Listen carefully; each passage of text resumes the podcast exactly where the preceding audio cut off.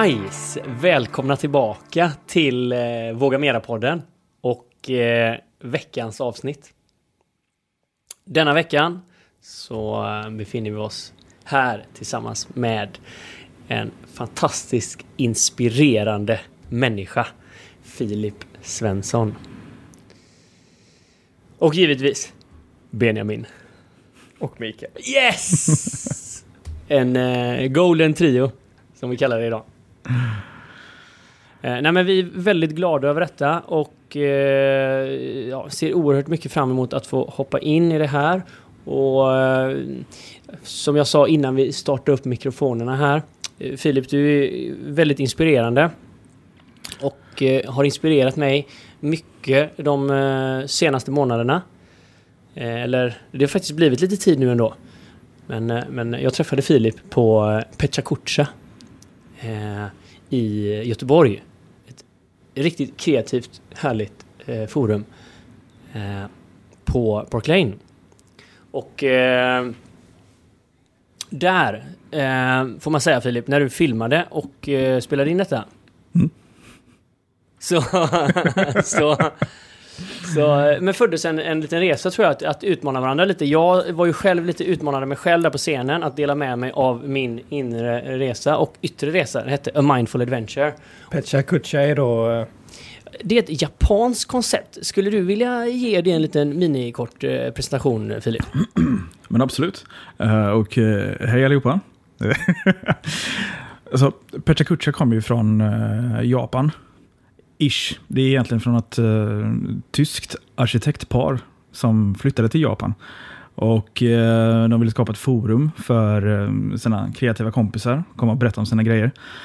Men så insåg de snabbt att om man ger en kreativ kompis en mikrofon och pratar om sina grejer så kommer de prata i 400 000 år. Så ur denna nöd så föddes idén om att man visar en bild i 20 sekunder och sen kommer nästa bild. Och så är det 20 bilder totalt. Och sen så när alla de här 20 bilderna har visats 20 sekunder styck så är det över. Och ja, det är ett rätt härligt format. Det så blir det ju ett slut på det, så att säga. Men äntligen blir det äntligen på skiten. Liksom. Precis, det är därför det var så många applåder liksom, efter varje gång. Nej, men det som är schysst är att när man pratar till bilderna så blir det ju ett extra samspel. Det blir ju det visuella. Och det gör ju också att man blir så mycket mer bekväm på scen. För att man har alltid sina bilder där som stöd. Och om man inte kommer på vad man ska säga så kan man stå och titta på sin bild ett tag liksom, tills nästa kommer. Det bästa som kan hända är att det är 20 sekunder awkward silence och sen kommer nästa bild. Ja, men exakt. Och så det är väl därför som det här konceptet har blivit så populärt. Och det finns nu över hela världen. Till och med i Göteborg. Det har blivit ett massfenomen. Ja. Alltså globalt i typ varenda en, liksom, lite större stad i hela världen. Ja.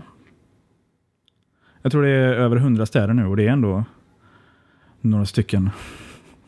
Så det är coolt. Ja, men anywho. Där träffades vi, Mikael. Jag är ju producent på PechaKucha här i Göteborg. Och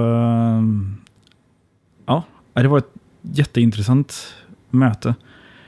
Ibland så känner man ju bara att man klickar med folk. Man har liksom lite grann samma syn på livet. Man är kanske på väg åt samma håll. Och så plockar man upp folk längs resans gång liksom. Och nu sitter vi här. Så får jag väl lov att vara med på er fantastiskt härliga podd som ni har startat. Jag vågar mera på den. Det är ju hur grymt som helst. Sjukt inspirerande att ni bara kör. Och jag är jätteglad att ni har bjudit in mig. Att jag får vara med här idag. Ja, vi är sjukt glada och tacksamma. Och det är så underbart att ha dig här, för att vi är ju inte i samma rum, men vi har gjort så gott vi kan. Så att vi är ju här remote, va? Så att exakt. Vi har ju satt upp dig på en skärm här, precis som om du skulle sitta på andra sidan bordet. Men exakt, på andra sidan plexiglasskärmen. Vi har ju varit lite kaxiga den här veckan. Vi har erbjudit alla som hjälper oss med kommentar och recension på Apple-poddar. Vi lovat att bjuda på öl på restaurang Seaside på Björkö i sommar. Ja, nice. Det låter som ett dyrt projekt. Vi hoppas att folk inte hittar det här på Benjamin, kolla svinarigt på mig liksom. Du får fan du betala mycket. Ja, men så ska det vara. Man kan gå fram dunken. Ja, men Filip, du får komma ut en härlig sommarkväll. Det gör jag jättegärna. Jättegärna. Ja. Så i kontext av att våga mer, så har du jobbat med en bok under senaste tiden. Det är helt sant. Och nu är den till sist färdig att släppas. Det här är ju så jäkla kul, Filip. Jag har ju inte läst, men jag vet att Mikael, du har läst den. Så för de som lyssnar, vem är det du riktar dig till? Vem är den här boken för? Jättebra fråga. Den är skriven för dig som vill leva mer. Och den är skriven på ett sätt så att man liksom kan hoppa till den delen som tilltalar mest just nu. Från det första kapitlet, The Spark, via det mer reflekterande och filosofiska Life, Can You See It? Och When the World is Black, som en väg framåt för när det liksom känns rätt mörkt. Och sen de två sista kapitlerna, That Miraculous Emotion, som är ett väldigt praktiskt kapitel. Och sen avslutningsvis ditt egna kapitel, And So It Begins. Så förutom att man liksom kan hoppa in i boken lite här och där, vad man är sugen på, så är den också skriven med en tydlig röd tråd från den första sidan till den sista. Eller som det står på baksidan av paperbacken, om man liksom håller den i handen. From finding life to living you. Men det är intressant när man gör en sån här en sån här större grej, liksom en bok. Dels är det ganska mycket stigma kring att skriva en bok, för att man måste vara världens största geni för att skriva en bok och såna här saker. Och vem är du som pratar om det här? Och jaha, du skriver på engelska. Okej. Och hela den här prylen. Och du har valt en ödmjuk titel också. Ja, men precis. Ja, men den ödmjuka titeln på den här boken är ju då The Quotebook of Your Life. Så där ligger ju ribban. Det är så himla konstigt att den inte ligger högre, känner jag nu i efterhand. Ja, nej, men det känner faktiskt jag också. Jag tycker nu med facit i hand ligger ganska lågt. Men du är inne på det här, alltså, det är sjukt mycket mod. Alltså, jag tror att det är så många människor jag möter som skulle vilja skriva en bok. Mm. Men man kommer liksom, man vågar inte börja liksom sätta pennan, bläcket mot pappret liksom. Nej, men exakt. Alltså, mitt enda tips där är ju bara kör liksom, börja.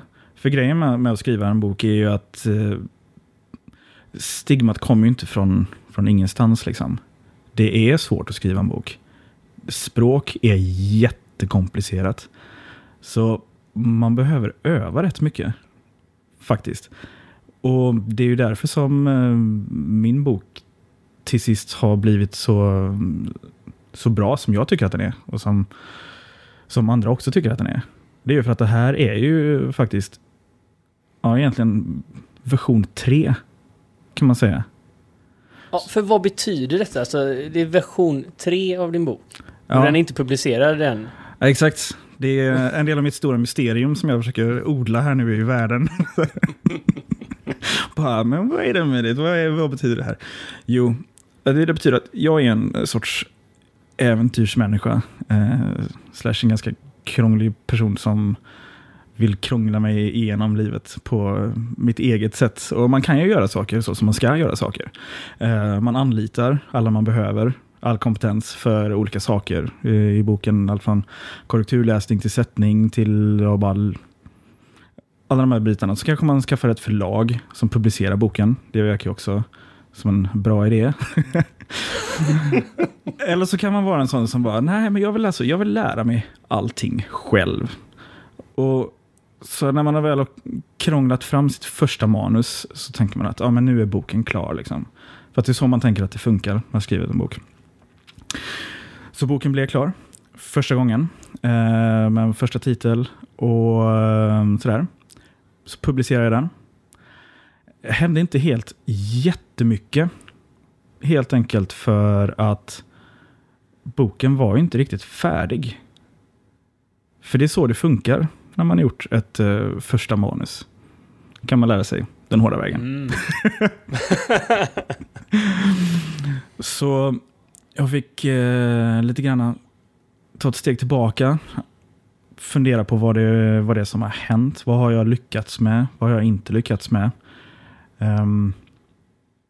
Ja, lite analys helt enkelt och lägesrapport och sen så ganska mycket plåster på hjärtat och på de öppna blödande såren. Ja, men exakt. Sen så när jag började fundera på, alltså det som var triggern för mig i vad jag själv tyckte om boken, den här sanningen som finns djupt där inne i hjärtat på något vis, det var att jag inte riktigt vågade rekommendera den för någon. Och jag bara kom på mig själv där flera gånger att bara, nu kunde jag ju faktiskt pratat om min bok. Nu kunde jag ju tipsat om att den finns att handla här och sådana här saker. Men vad kan det bero på, tror du? Det beror ju på att jag visste ju innerst inne att den inte var... En tolkning är inte tillräckligt bra. En annan tolkning är liksom inte färdig. Och jag har ju skrivit massa andra saker som också är lite halvt beredda att släppas. Men jag kom hela tiden tillbaka till den första boken. Jag började skriva på den mer, skriva om den. Och ett år senare så hade jag nästan ett helt nytt manus. Då hade jag lyckats sätta fingret på vad boken är. Vad det var för någonting som jag egentligen ville ha sagt med den. Så att den första varianten, det första utkastet, blev i princip en helt ny bok. Och när jag kände att det var dags att släppa den, så släppte jag den.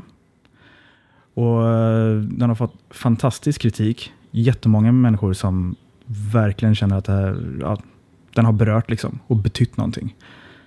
Men nu är det ju så här, när man försöker göra någonting själv så vill man gärna krångla sig igenom allting själv. Och problemet med den här varianten var att jag inte gjorde som man skulle. När det kommer till titel och när det kommer till omslag. Fantastiskt omslag. Men det är liksom rebellen i det här som måste utmana. Men ungefär. Alltså man vill ju leva livet lite grann. My way. Ja, men lite grann på den mer spännande sidan. Ja, och så det som hände då var att jag släppte den. De som har läst den tyckte att den var jättefin. Men paketeringen funkade inte den här gången. Så...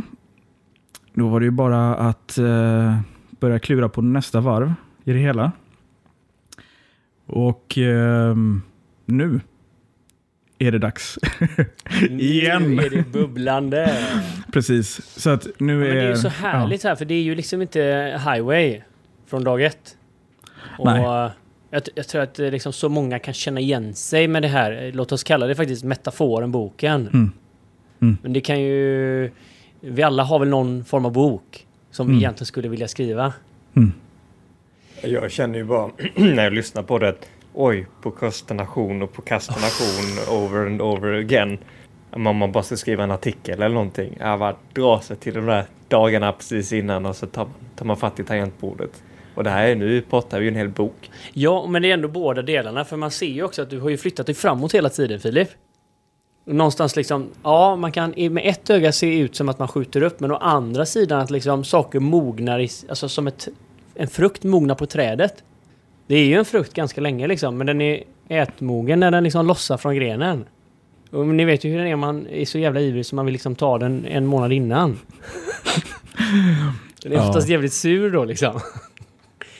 För jag vet att du började ju ganska långt innan det blev pappersskrivande också. Du har ju inspirerat människor extremt mycket online de senaste åren. Faktiskt. Och det var ju liksom lite grann där materialet för första varianten kom ifrån.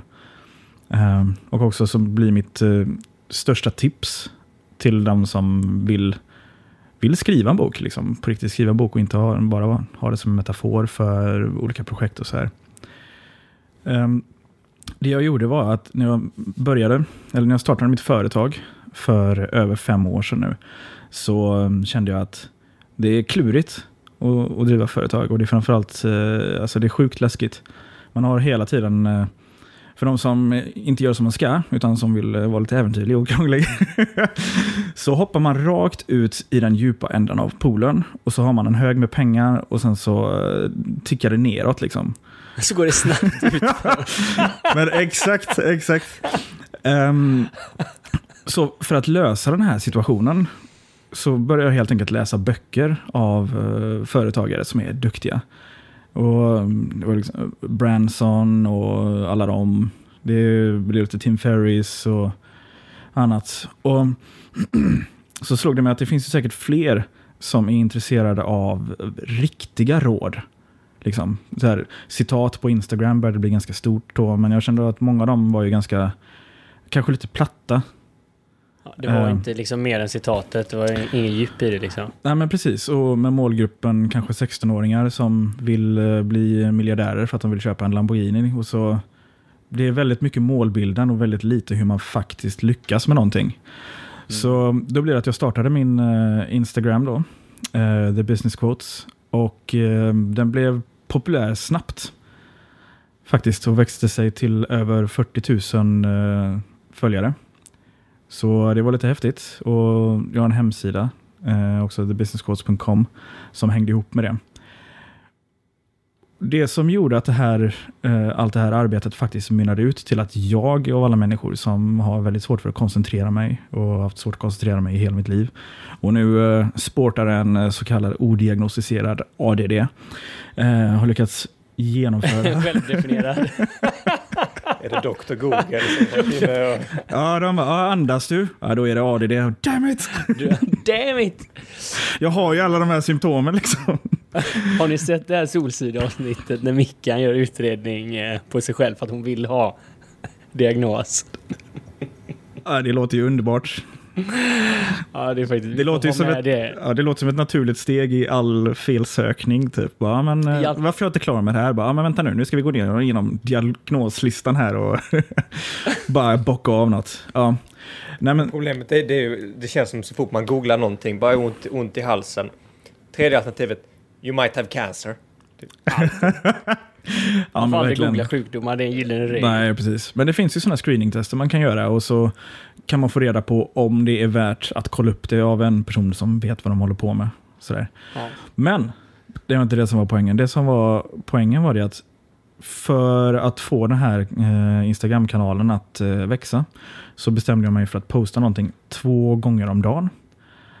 Den ena var lite lättare post, den andra var en lite mer genomtänkt post med ett stycke text i. Och jag tvingade mig själv till att göra det här varje dag i 6 månader för att det skulle få fart. Och året efter det så postade jag 1 gång om dagen. Liksom varje dag i ett helt år. Förutom... Alltså det är så jävla dedicated. Ja, men det får man, okej. Jag tar det. Man känner ju nästan här hur mycket... Det är så lätt man hoppar över en dag. Men det var det. Och jag missade, jag tror det var 5 eller 7 dagar. Och det var alla de här dagarna så hade jag migrän. Jag hade pushat för mycket. Och sen var det halvåret efter det så postade jag 1 gång varannan dag. Eller var 3:e dag ungefär. Men vad det här har gjort är att jag fick den skrivövningen som jag behövde för att bli så duktig på att skriva, att själva hantverket inte är ett problem. Att kopplingen från den här abstrakta idén som är väldigt svår att fånga och sätta fingret på, att liksom få ut den genom händerna och fingrarna i tangentbordet till faktiska bokstäver. Alltså det här är ju så häftigt ju, för någonstans så Jag menar, vi kallar det som två post liksom, som till synes såg meningslösa ut då, eller var för att bygga antal följare för ditt konto, vilket liksom många håller på med just nu. Men så säger du så, det var egentligen inte det som var poängen. Det har tränat mig i att kunna skriva. Så nu, vad säger du? Jag skriver utan att anstränga mig nu. Ja, men i princip. Alltså nu är det så här att jag får en känsla för vad jag vill ha sagt. Och så flyter den ut. Och det var ju fruktansvärt kämpigt i början. Jag kommer ihåg mina första stora inlägg som jag själv tyckte blev riktigt bra. Då hade jag suttit och hackat på den här paragrafen i liksom 3 timmar. Bokstavligt talat. Och bara pressat mig själv till att förstå, hur kan jag göra det här bättre? Varför känns inte den här paragrafen klockren? Och det är ju också det som jag pratar mycket om i den här boken. Nu när jag har på något vis kommit så långt ifrån det där stadiet att man kan blicka tillbaka och se vad det är faktiskt det som har hänt. Vad har gjort någonting möjligt? Och det handlar ju om det här med att när man ska jaga sin potential och bokstavligt talat liksom bli smartare på just det som man vill göra. Att då får man stånga sig blodig ganska länge mot den här väggen. Och så får man stå där och bara stånga och kötta. Och till sist så bara släpper det. Man kommer ut på andra sidan. Så du menar egentligen att vad det än är som man vill ta sig an så liksom finns det en form av inbyggt motstånd i början. Så man måste liksom, det är en skidbacke, Tour de Ski. Vi måste liksom ta oss upp. Och det är ju bara den inre. Sen har du allting yttre. Livet också som händer. Ja, nej, många backar blir det. Så är det absolut. En jävla puckelpista. Ja. Så kom corona liksom. Så kom coronan. Det är ju alltid skönt när någonting kommer och rör om i grytan, men det behöver inte vara en pandemi liksom. Jag är så jävla trött på ordet, så kanske kan kalla det The Big C eller någonting. Ja, det kan vi göra. Det låter ju som att det kan vara ett jättehinder att liksom nästan ligga för döden. Hur tar man sig igenom? Det är ju en jättebra fråga. Sen, det är ju oklart fortfarande hur nära döden jag var. För att vi vet fortfarande inte riktigt exakt vad det var som hände, eftersom det är ganska svårt att få någon sorts hjälp nu i den här situationen och den här strategin som vi har valt. Men vi behöver inte gå in och dissekera det där. Men det som ni syftar till var ju den här dagen när jag helt plötsligt kände att nu svimmar jag. Nu förlorar jag medvetande snart. Och jag ringde 112 och blev vidarekopplad till en coronasjuksköterska. Jag pratade med henne ett tag och hon sa liksom rakt ut att jag hör på din andning att just nu får du tillräckligt med syre. Och då samtidigt tror du att liksom nu det här är de sista andetagen, nu är det hasta la vista. Ja, men ungefär. Alltså det var inte riktigt så att jag kände att nu dör jag på fläcken liksom. Men jag kände mig inte stark. Men hur mycket hade du kvar? Man brukar ju säga att man har 10% alltid kvar man kan springa ifrån, du vet, om någon jagare. Hade du liksom naggat på dem? Ja, en vuxen person som är allmänt stark i övrigt och frisk och sådär. Alltså det ska ju mycket till för att man ringer 112. Så är det ju. För, liksom, vi som känner dig, du är ju liksom stark, en liksom man i dina bästa år. Ja, tack så hemskt mycket. Så liksom, du menar att man kan sätta sig in i den känslan att själv ta telefonen och knappa in de 3 siffrorna. Alltså, förlåt att jag garvar nu, men det är faktiskt, det är nästan lite overkligt. Men du menar att när man gör den handlingen, man trycker 112 för sig själv liksom, när man ligger där. Ja, man är ju man är ju i en sinnesstämning där man känner att nu behöver jag hjälp utifrån. För jag är inte säker på om jag fixar det här själv. Och det är en väldigt speciell en känsla där. Så, men vi vet ju fortfarande inte vad som hände. Det jag kände var att helt plötsligt så blev jag väldigt yr. Och jag kände bokstavligt talat att nu simmar jag snart. Och eftersom man inte är läkare själv och vet allting om allting, så Min tanke var ju att ja, det är väl syret eller någonting. Det här triggades av en annan härlig sideffekt eller bieffekt av coronan. Någon sorts magkatarr. Jag åt mat och så blev magen helt galen och bara svällde upp hur mycket som helst. Vilket i sig tar syre eller tar plats ifrån lungorna som lungorna behöver för att få syre. Och lungorna är ju redan ganska hårt ansatta av det här viruset från början. Så det var oklart vad som hände, men så jag frågade den här coronasjuksköterskan rakt ut, vad ska jag göra om jag svimmar då? Hon sa att lägg dig ner. Jag bara, ja, okej. Okay. Då får jag väl göra det då. Ja, precis. Och så sa hon att ja, den här sjukdomen kan vara rätt obarmhärtig. Jag bara, jaha, okej. Okay. Men ring om det blir värre. Jag bara, men hur mycket värre kan det bli om jag har tappat? Jag har redan ringt 112. Man har ju redan slagit in den här ettan och tvåan som nästan känns som att det känns ju nästan förbjudet. Mm. Ja, innan dess ringer man ju mamma många gånger och man ringer liksom pappa och man ringer kompisar. Ja, Google liksom har nog varit inne en del. Man kollar syr liksom. Ja, men exakt. Ja. Och så hon sa ju rakt ut att nej, du får nog klara dig själv här. Så sa jag lite förstående och stoiskt att ja, jag förstår att ni måste prioritera. Alltså, ja. Fan, det är väldigt fin kommentar att få ut. Man förstår att du har tränat mycket på det här att skriva och uttrycka dig. Ja, det är livet. Men så ville jag på där. Jag fick ett lycka till som kändes lite ihåligt. Och så beredde jag mig på att gå in i överlevnadsläge i sängen helt enkelt. Och jag hade liksom fixat allting som jag skulle kunna ha i närheten. Choklad och sådana grejer. Jag la mig där i... ja, men alltså... Choklad och sådana grejer. Ja, I love it. Alltså, man vet ju inte. Överlevnad, ja. Men mitt i den här, så här hur ska jag klara det här? Så slog det mig att fan, samarin. Det löser den här kaosreaktionen i magen i alla fall. Så att jag kan börja få tillbaka utrymme för lungorna. Och fixade samarin.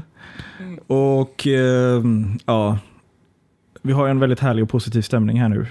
Och jag uppskattar det för att annars hade det varit alldeles för tungt att prata om. För att jag la mig i sängen bokstavligt talat i framåtstupa sidoläge. Och jag visste inte om jag skulle vakna upp igen. Jag kände... Fan, det är helt jävla overkligt. Ja. Ja. Och jag kände hur händerna blev kalla. Hur fötterna blev kalla. Och hjärtat bara slog hur fort som helst. Och jag andades djupt och metodiskt för att försöka lugna nervsystemet och inte börja panikandas, för att då vet jag ju rent rationellt att då blir det ju inte så mycket syre liksom. Jag drev bort, vaknade upp igen lite grann, hostade lite, vände mig om, drev bort igen på andra sidan. Sen vaknade jag efter 3 timmar och min första tanke var att ja, så jag är fortfarande här. På den nivån var det. I vanliga fall så har man ju en känsla av att man har sovit. Man har liksom en känsla av att man har funnits. Jag kände inte riktigt att jag hade den känslan då när jag vaknade. Men förmodligen har du liksom varit, precis som du säger, i ett annat liksom medvetande tillstånd som är mer diffust än sömn liksom. Mm. Och det känner du när du kom tillbaka. Också samtidigt så att man förstår att det är någonting som inte är helt bra liksom. Ja, men hur känns det liksom, Filip? Det är väl någonstans som man ska säga, det är väl kanske den största rädslan som existerar i liksom världen just nu, är ju rädslan för döden. Alltså rädslan att förlora sina anhöriga och rädslan att själv liksom kolla vippen. Och det är inte många människor man träffar som kan ta en så nära det som du faktiskt säger här ju. Det känns ju bara så himla overkligt. Men sen vi vet ju inte vad det var som hände. Vi vet ju inte hur nära någonting var egentligen. Och det finns många olika anledningar till varför det blev så. Ja. Nej, men det är ju din liksom erfarenhet av det. Det är ju inte liksom intressant utifrån någon mätinstrument. Utan nej. Det är ju mer när man själv känner att shit, nu har jag tagit in så mycket vatten i den här båten så att nu drar vi neråt. Jag tog ut mig väldigt mycket i ett lopp en gång. Det var ett Göteborgsvarv en sommardag när det var väldigt varmt. Och typ, jag var väldigt väl förberedd och skulle springa väldigt snabbt. Jag hann inte riktigt ta in och anpassa att liksom vädret gick upp 15 grader mer än normalt i Göteborg. Så det är ju 21 kilometer. Så vid 20 kilometer i godisbutiken på Övre Hysargatan så tar jag sista steget. Och bara bank. Dunsar i marken. Har ju haft indikationer ett tag innan att något var kört liksom. Men hade inte riktigt tid att lyssna på det. Och där slutar liksom min kropp att fungera. Precis som du säger, andningen slutar att fungera. Alltså din beskrivning tar mig lite tillbaka till det här minnet där. För när jag insåg att jag inte kunde kontrollera min andning så insåg jag att nu är det kört liksom. Ja, då kom jag hade ju turen då att då var man ju liksom, då kunde man ju bota friska människor. Så när en ambulans kommer fram till platsen där och liksom, det sitter en kille i ambulanskläder framför mig och jag tittar honom i ögonen och säger så här, jag dör nu. Så tittar han i ögonen och säger, Mikael, jag är överläkare på Sahlgrenska. En sak är jävligt säker, du kommer inte att dö nu. Så trycker han en plastpåse in i munnen på mig så jag ska sluta hyperventilera. Och säger han så här, du kommer inte att dö nu. Ja, fantastiskt. Ja, men det visar ju också på det subjektiva. Hur någonting upplevs för en person när man är i det läget. När du kände att, ja, jag dör nu. Men du fick hjälp av en läkare. Ja, och jag bara tänker så här, du säger typ, alltså, du liksom nästan motsatsen ju. Alltså, det finns inte riktigt någon hjälp nu och det går inte att ta i varandra och det är pandemi och det är virus och liksom man skickas i telefoner och alltså så, det går inte att testa och så jäkla ensam liksom. Ja, men lite så. Det är en väldigt intressant situation. Saker ställs ju på sin spets på ett sätt. Och det är ju någonting som jag känner är, om man ska se det från positivt liksom, så saker drogs till sin spets. Där när jag låg där i sängen innan jag drev bort andra gången. Jag hade ett mantra för mig själv som jag körde. Jag upprepade för mig själv i huvudet att jag har ett starkt immunförsvar och jag är nära och kära som tycker om mig. Och jag bara loopade det i huvudet. Jag har ett starkt immunförsvar och jag är nära och kära som tycker om mig. Bland det där loopandet så blir det också klart för mig. Jag fick några insikter om hur jag ville gå vidare i livet efter det här. Den första insikten var ju att jag vill verkligen leva. Den andra insikten var att jag ska sluta skjuta upp, släppa min bok.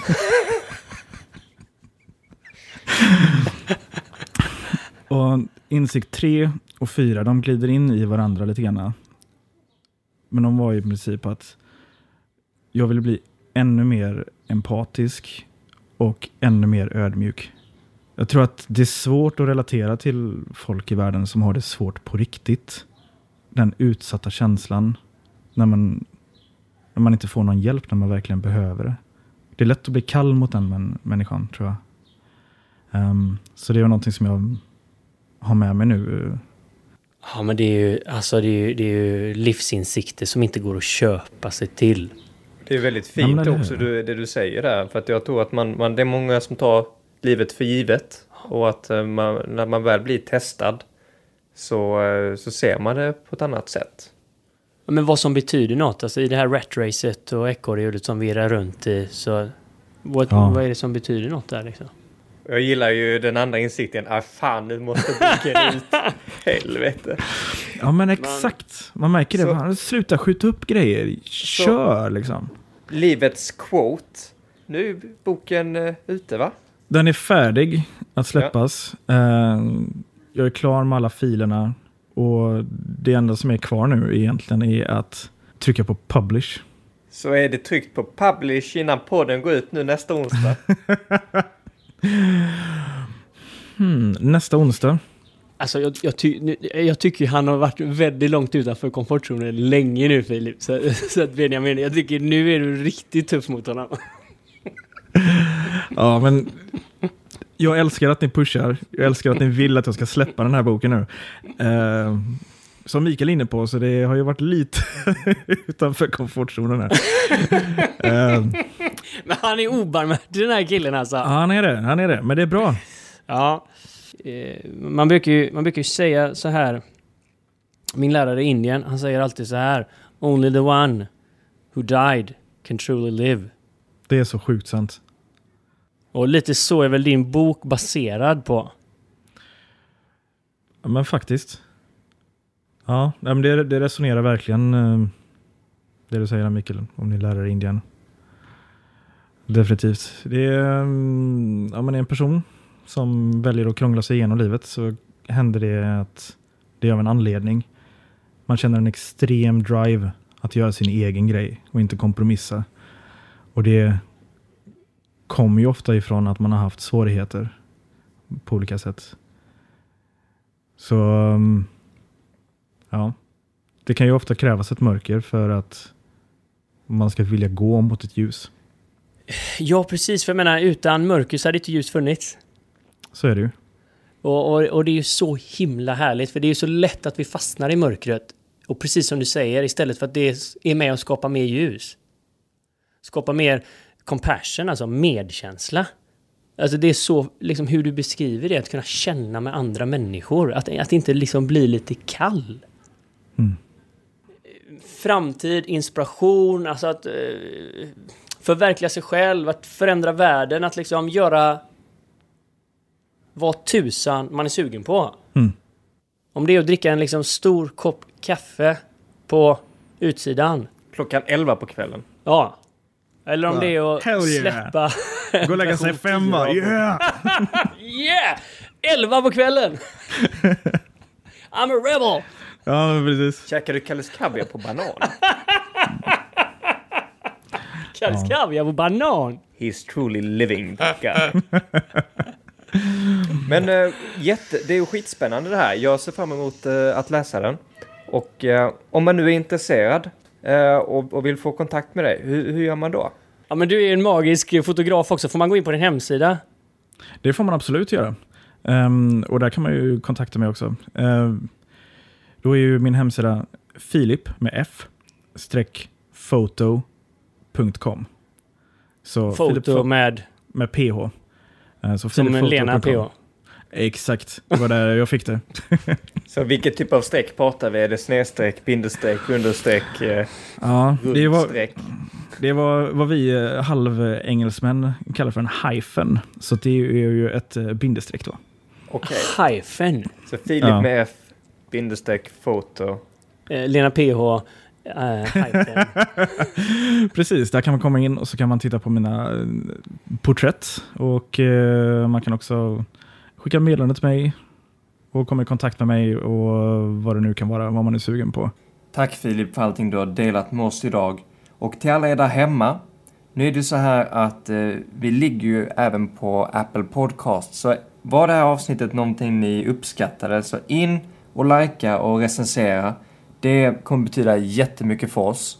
Och som redan utlovat, så efter 10:e avsnittet, så i sommar så bjuder vi på öl på restaurang Seaside på Björkö i Göteborg. Och självklart då anpassat efter den situation och de säkerhetsåtgärder som föreligger då. Så till nästa gång, vilket vi verkligen ser fram emot, våga mer.